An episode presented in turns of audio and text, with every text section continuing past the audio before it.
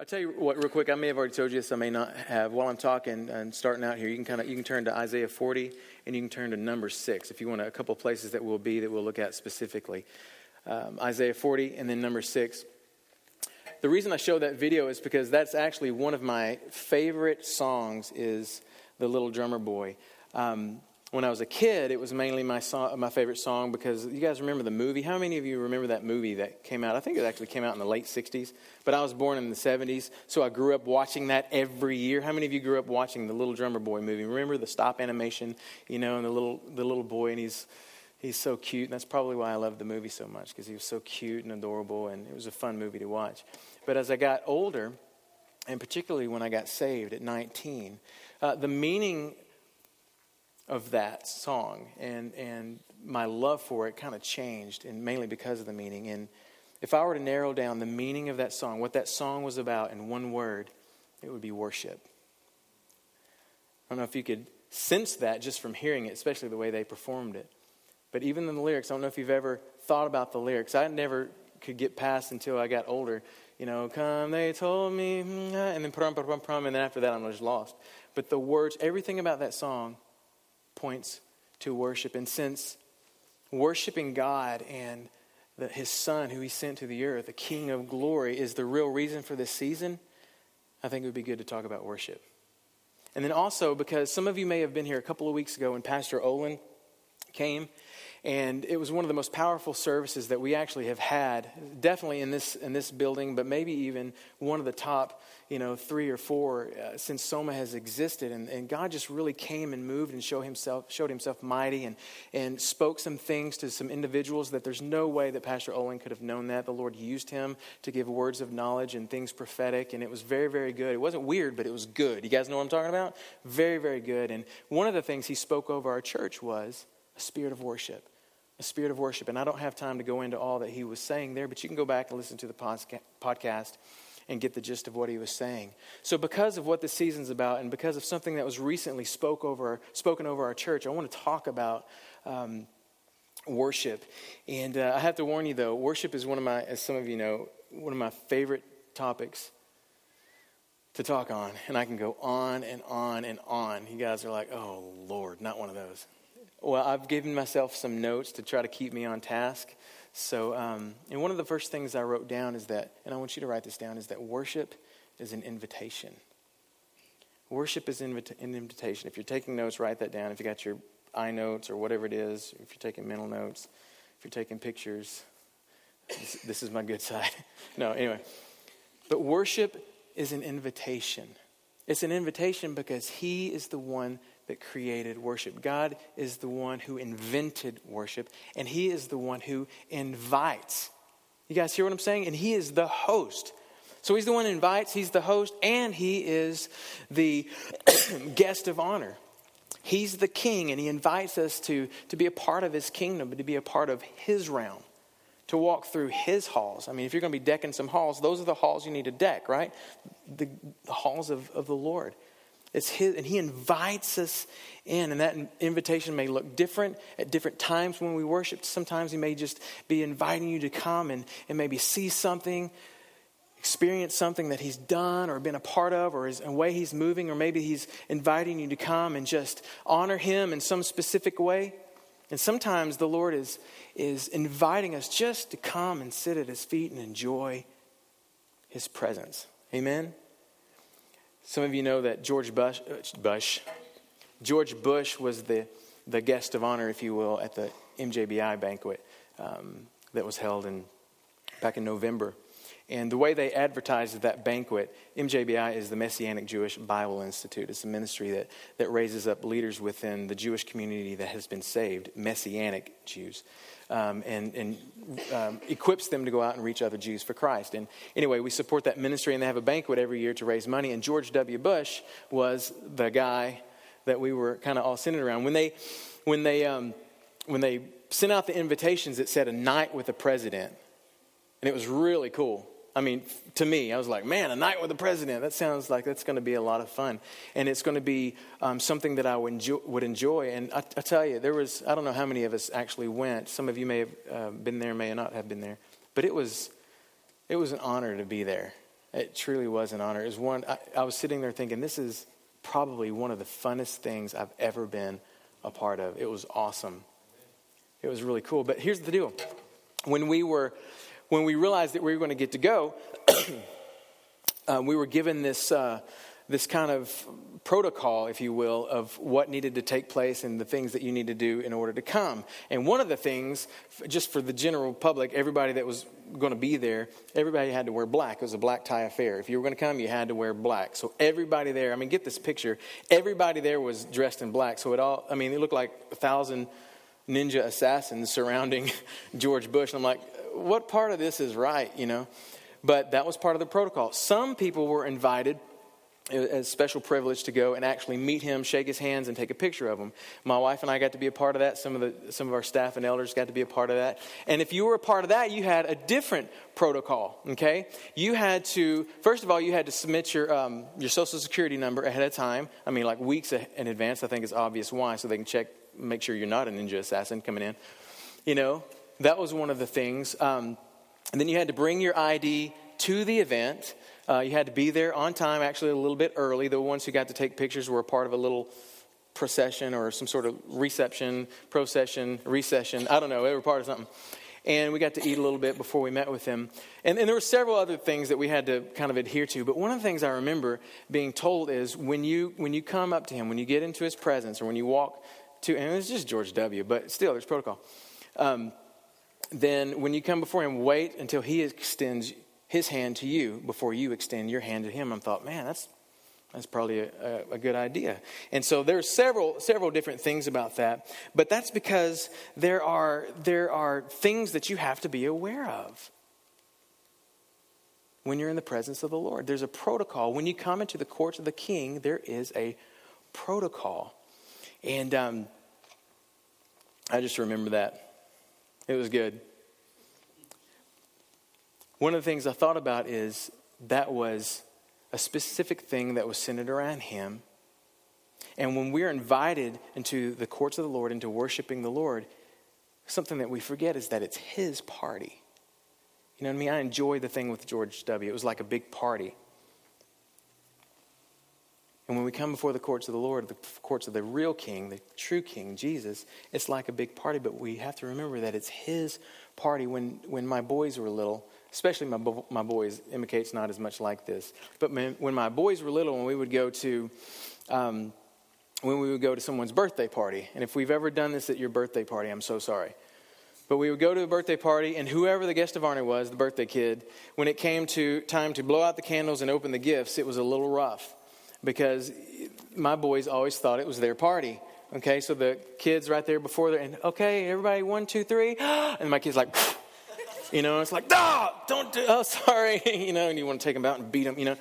And so then they light the candles again, you know, and like it, you know, and does it again. It's like, oh my Lord, I really, I literally have to take, Aiden was the worst about that. He always thought it was his party, no offense.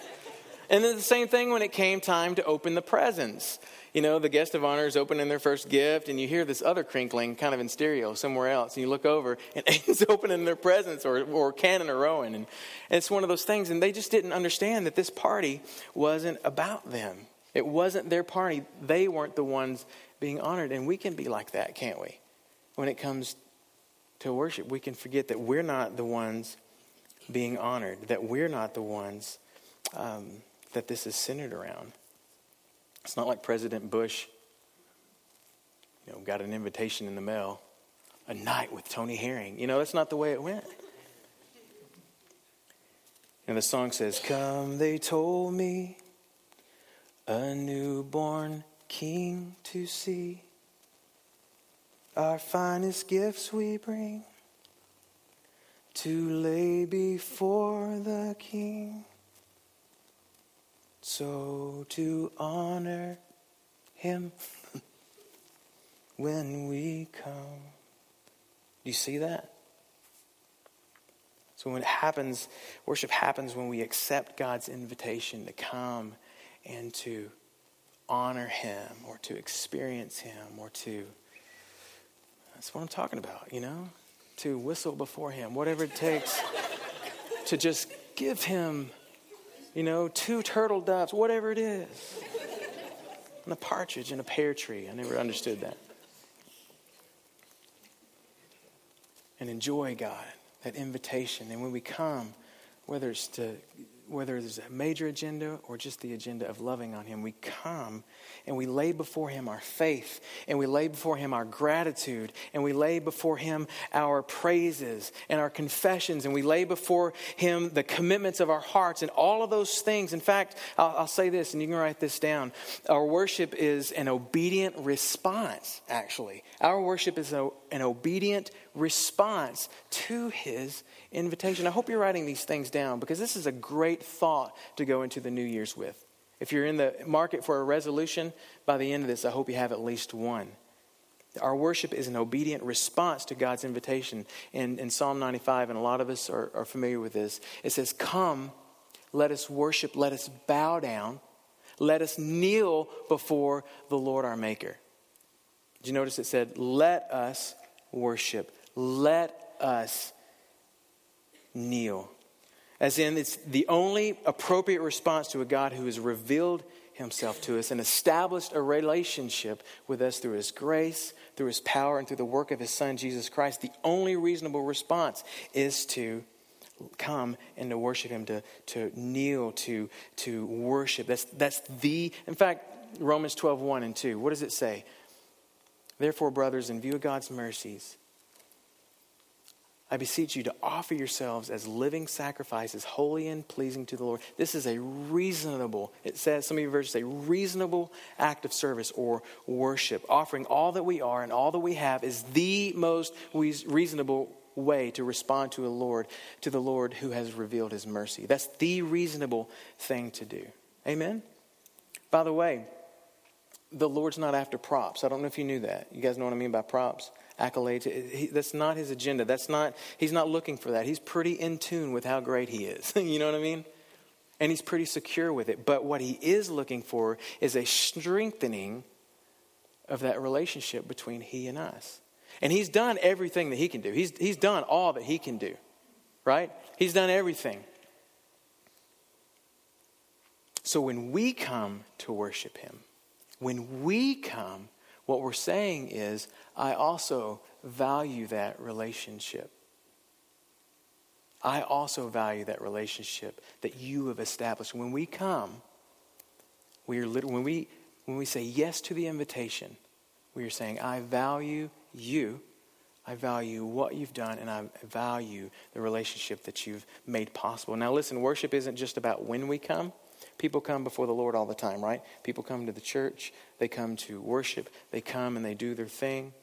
So it's not just about when we come, it's also equally as, mu- equally as much about how we come. Isn't that true?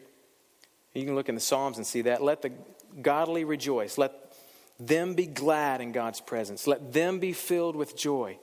Worship the Lord with gladness. Come before Him singing with joy. I was glad when they said to me, Let us go into the house of the Lord. You guys remember that old song? I was glad when they said to me, You guys remember that song? I was glad when they said to me, Let us go into the house of the Lord. And listen to me real carefully, because this is when it's going to go a little bit more. The only way that you will be glad to come before the Lord in worship, the only way I want you to write this down. The only way that you will be glad to come before the Lord to worship is if you are prepared. That's the second thing I want you to write down. Worship takes preparation. Worship takes preparation. Remember what I said about how we had to come to the, to the, the banquet? We had to come prepared, had to wear black, I had to have my stuff, had to have all that stuff. I had to bring that and show that extend my hand at the right time, had to think about those things. It also makes me think about, uh, and I use this example a lot because it's one of my favorite movies, but it's also a great depiction of this. Um, is that movie The Last Samurai? How many of you guys seen that with Tom Cruise? It's a great movie. But you remember the scene where Algren, which is Tom Cruise's character, and the interpreter, who, whatever his name was, they're coming before the emperor, and the interpreter is trying to tell him this is Algren's first time. He's like, You got to do this, and you got to do this. And when you get there, bow down. If he bows down, you bow lower. And then when you leave, you need to go out and then turn. You know, there's this whole rigmarole of what you got to do. But remember, it's because the courts of a king command a protocol. You have to come prepared, knowing what life is like in the courts of a king. And you see that all over the Bible. God's people have got to be prepared when they come to worship Him. Remember what I said? I'm hoping that people will grab a New Year's resolution. Maybe think about the Lord. Maybe think about your relationship with the Lord, your relationship with the church. Maybe think about how to, how to engage in, in, in, that intimate worship relationship with the Lord. I hope that's, that's something that stirs in your heart. You know, Exodus 19, this is one of the scriptures I always use to talk about that preparedness. This is when the Lord said to Moses, I'm going to come to you in a thick cloud. That's going to be a good church service. You know what I mean? I'm going to come to you in a thick cloud, Moses, so that the people themselves can hear me when I speak with you then they will always trust you. Moses told the Lord what the people had said, and then in verse 10 it says, Then the Lord told Moses, told Moses, Go down and prepare the people for my arrival. Go down and prepare the people for my arrival. And then it goes on to give this list of things that they needed to do, this list of um, protocol, basically.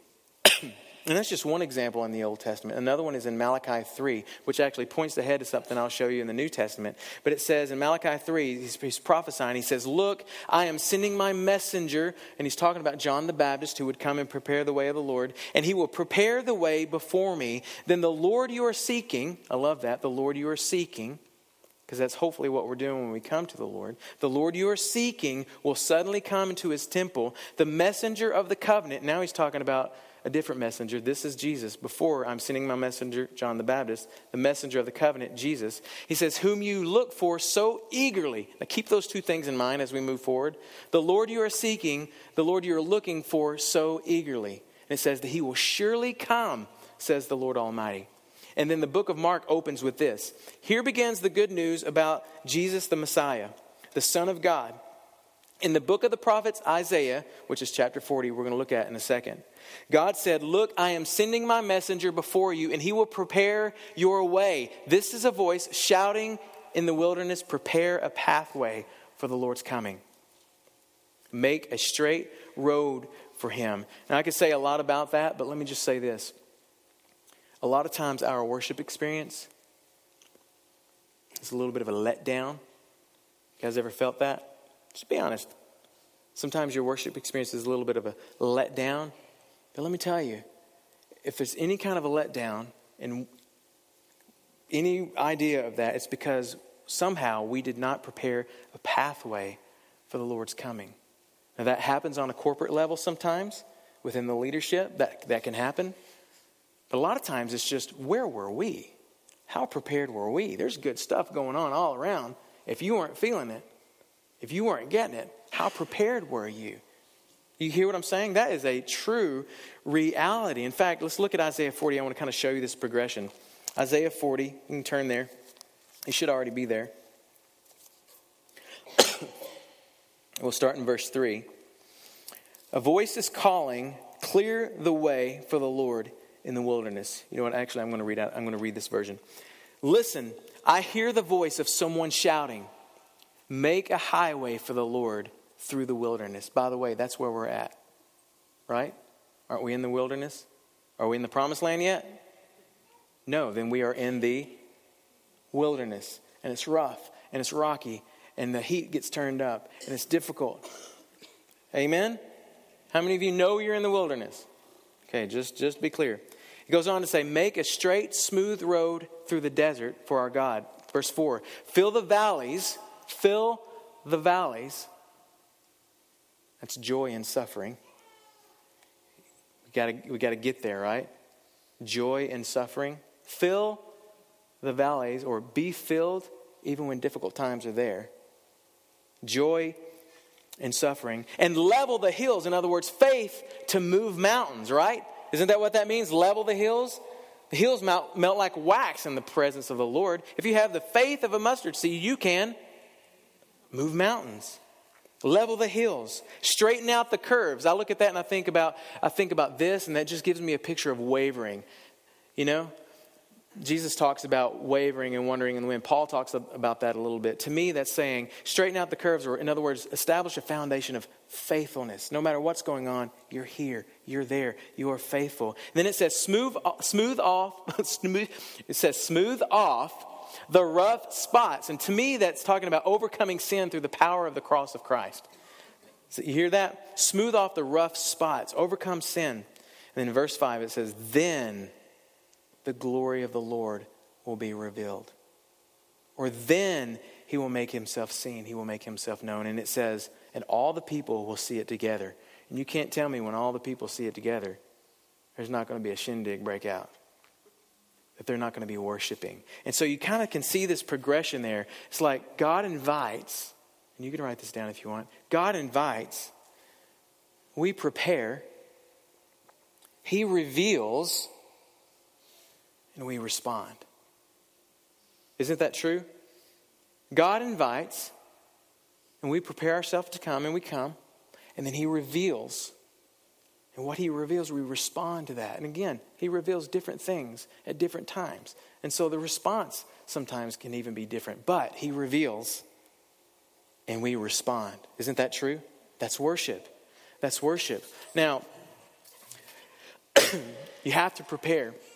Preparing is huge. Preparing is important. And when it comes to preparing, and you know, I've been a worship leader, I've been a pastor, a youth pastor, uh, I've been a part of all that kind of stuff. And when it comes to preparing, here's a couple of things that, that I try to kind of focus on when it comes. Two points of preparedness, if you want to write it that way. Two points of preparedness for me. And, and I use Psalm 24 um, who, who may ascend the holy hill of the Lord, who may stand in his holy place, he who has clean hands and a pure heart. And it goes on to say other, other things, but I always think about um, my heart in my hands. My heart in my hands. And here's what I feel like the Lord says about preparing my heart for worship. By the way, our hearts always lead the way, don't they? Our hearts will lead the way. And when it comes to my heart, here's two questions that I try to ask myself and try to stay on top of Am I willing? And am I harboring? Am I willing and am I harboring? And what I mean by that, am I willing? Was I glad when they said to me, let's go to church? you guys know what I'm talking about? It's time to go to church. Oh, I can think of about 50 things I'd rather do. And for whatever reason, why was I not glad when they said, Am I willing? Is there a willingness in my heart to go? And when I say church, I mean this corporate, but I mean even to my secret place Am I willing? Do I want to go there? If not, why? You have to answer that question. Why do I not want to go there? And there could be, again, multiple reasons, but you got to find out why. Because if you're not willing, you won't go. Isn't that true? And let's say you do go. There's something else that you have to ask Am I harboring? Am I harboring what? Am I harboring anger? Am I harboring hurt? Am I harboring offense? Am I harboring bitterness. And I'm going to say something that might sting, but I feel like it's a word for someone. And I'll say it a couple times in case it's for you and you want to write it down. You can't expect the Spirit of God to move in a mighty way in your life when you are a walking root of bitterness. Let me say it again, just in case it's for you. You cannot expect God to move in a mighty way God's always moving in spite of us because He's gracious. But you can't expect Him to move in a mighty way if you are literally a walking root of bitterness. If you've seen The Lord of the Rings, you get that picture of the tree and the roots, and there, or was it Lord of the Rings or was it the other one, Narnia? Whatever, both of them I think do that. You got these, you know, well, that's you. My bitterness is just all over the place. You can't expect God to show Himself powerful and mighty in your life when you got that. It just doesn't work that way. Paul talks about that in Ephesians 4. He says, Make every effort to keep the unity of the Spirit. The Spirit moves when there's unity. And he goes on to say, through the bond of peace, you've got to work that stuff out. You can't let it linger and grow and fester. You've got to work, make every effort to keep the unity of the Spirit because when there's unity, the Spirit comes in a mighty way. Second chapter of Acts, the upper room is a great example of that. Jesus even talked about in Matthew 5, he says, All right, so tells a story. So if you're standing before the altar in the temple, offering a sacrifice to God, In other words, you're going to worship,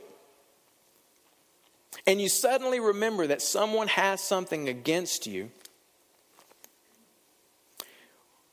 Which, by the way, if you suddenly remember something like that, you can only assume that who is talking to you? Who's talking to you if you all of a sudden convicted about something that's going on? Who's talking? The Holy Spirit. And if you're not sure if it's the Holy Spirit, go talk to somebody who might help you find out if it's the Holy Spirit. Because the truth is, sometimes the enemy's whispering stuff too. But if it lines up with this word, or you're not sure if it lines up with the word, go ask somebody. But if the Holy Spirit's saying, you know, then you might want to stop and say, Whoa, what's going on? He said, if you remember all of a sudden that someone has something against you, or maybe you realize you have something against someone, the idea is that there's this divide when it comes to unity.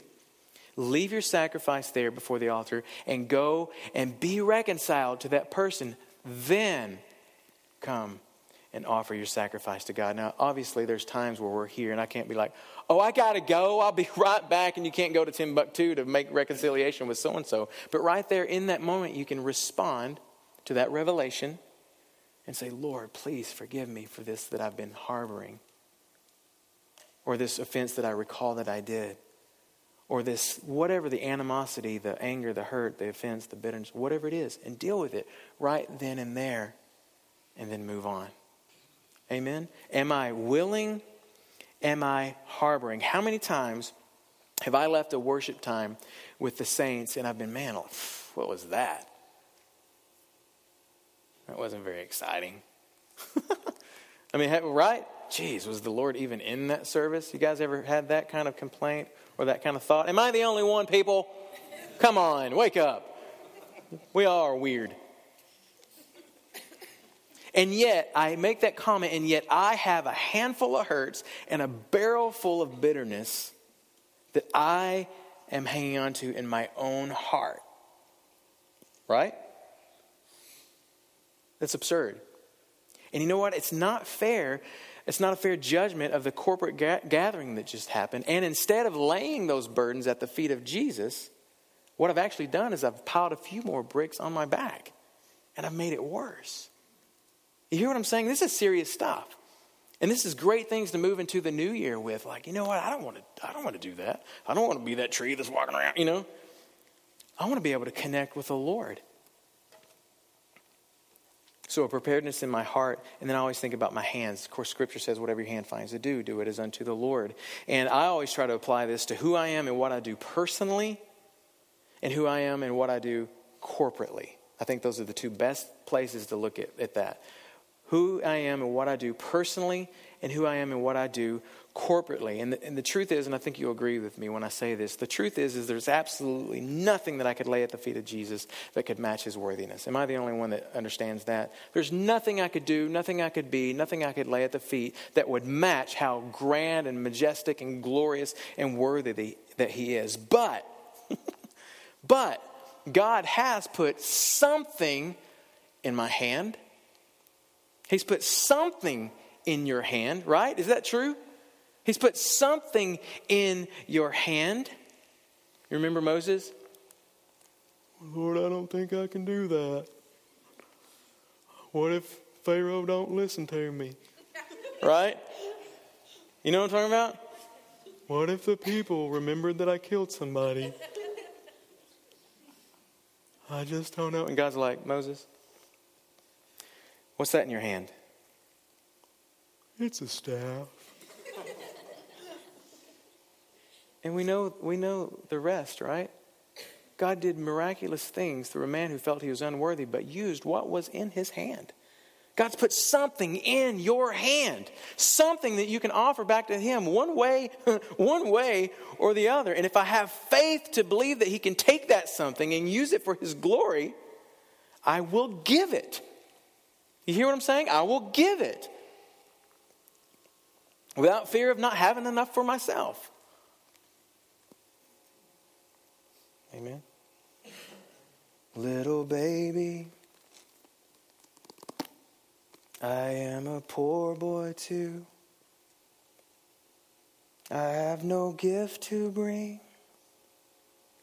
that's fit to give a king.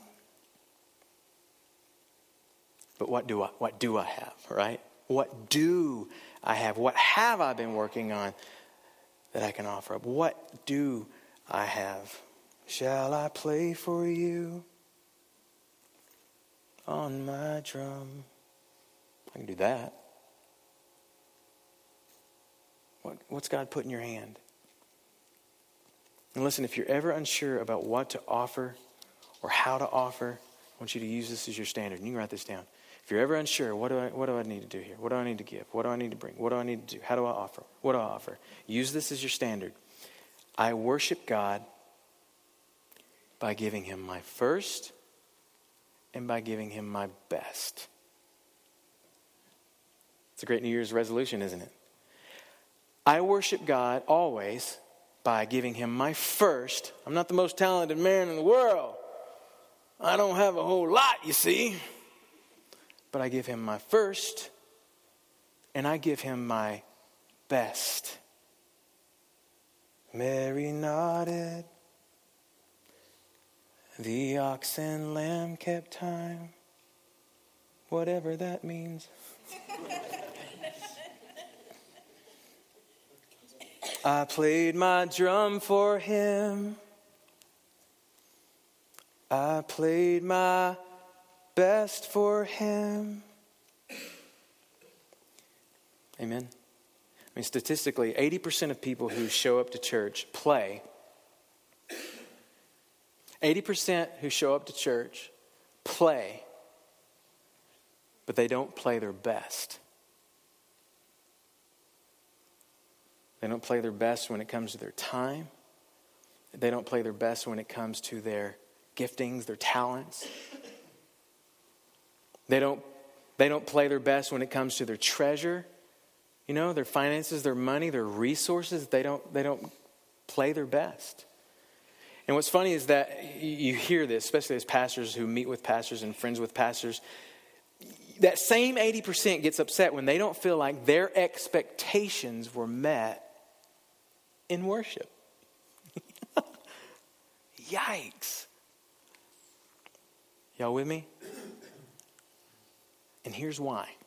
And this is my last point worship raises expectation.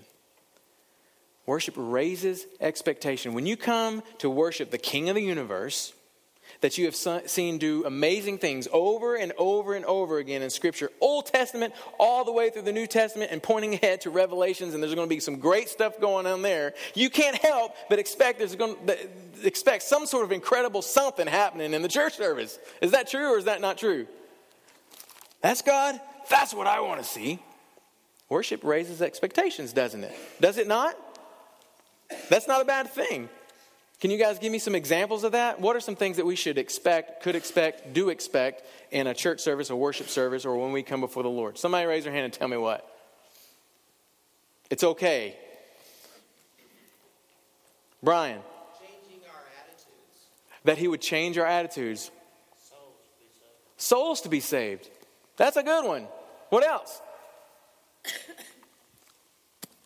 yeah, that people would be healed. That's a good one. That's a real good one. We need that. Brent.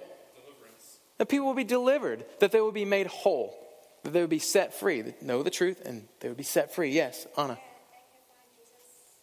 That they would do what?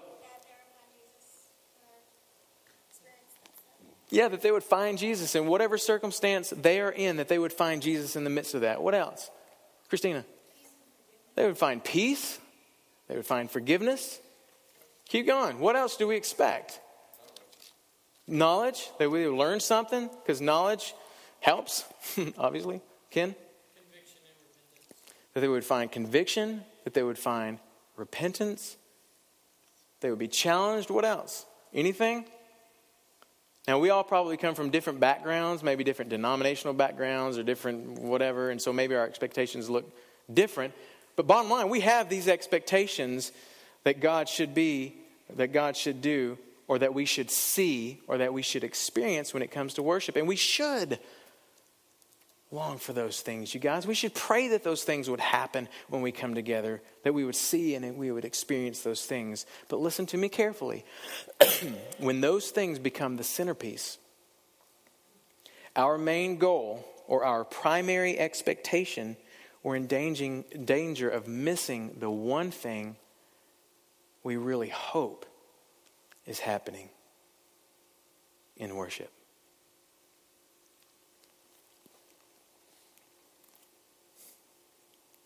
Then he smiled at me, me and my drum. Then he smiled at me, me and my drum. You guys, I want to see an, an environment that's charged with excitement. I want to see people lifting their hands to the Lord in worship. I want to see people dancing and, and just becoming unadulterated before the Lord, uninhibited, you know, undignified, the way David said it. I want to see people experience healing in services. I want to pe- see people set free and delivered in services. I want to see all kinds of stuff, and it's the same kind of stuff that you guys want to see. I want to see the gifts of the Holy Spirit in operation for the equipping and the building up of the body. I want to see that in worship, and I believe God wants to see that, right? I mean, you turn to Ephesians 4, it says, well, he just wants to see all that kind of stuff. You turn to Corinthians, like, really? All of that? But I believe that his first desire is to delight in us. His first desire is to delight in us. Psalm 147 11 says, Rather, the Lord's delight or his pleasure, what pleases him, is in those who honor him. So to honor him when we come, to honor him. And it goes on to say, Those who put their hope in his unfailing love. Nothing else. My hope is in that. In Numbers chapter 6, of course, you're there and you can read along if you want. It says, The Lord bless you, the Lord keep you, the Lord make his face to shine upon you and be gracious to you. The Lord lift up his countenance on you and give you peace. And it goes on, and this is actually called an Aaronic blessing. It's the blessing that Aaron would, would pray or, or, or um, bless over the people. I pray this over my um, kids almost every night. In fact, I just thought about this. The other night, Emma Kate, I was praying, and, and she kind of stopped me and she said, Oh, what was it? Hold on, hold on. What, what is it? Um, what's a ponder?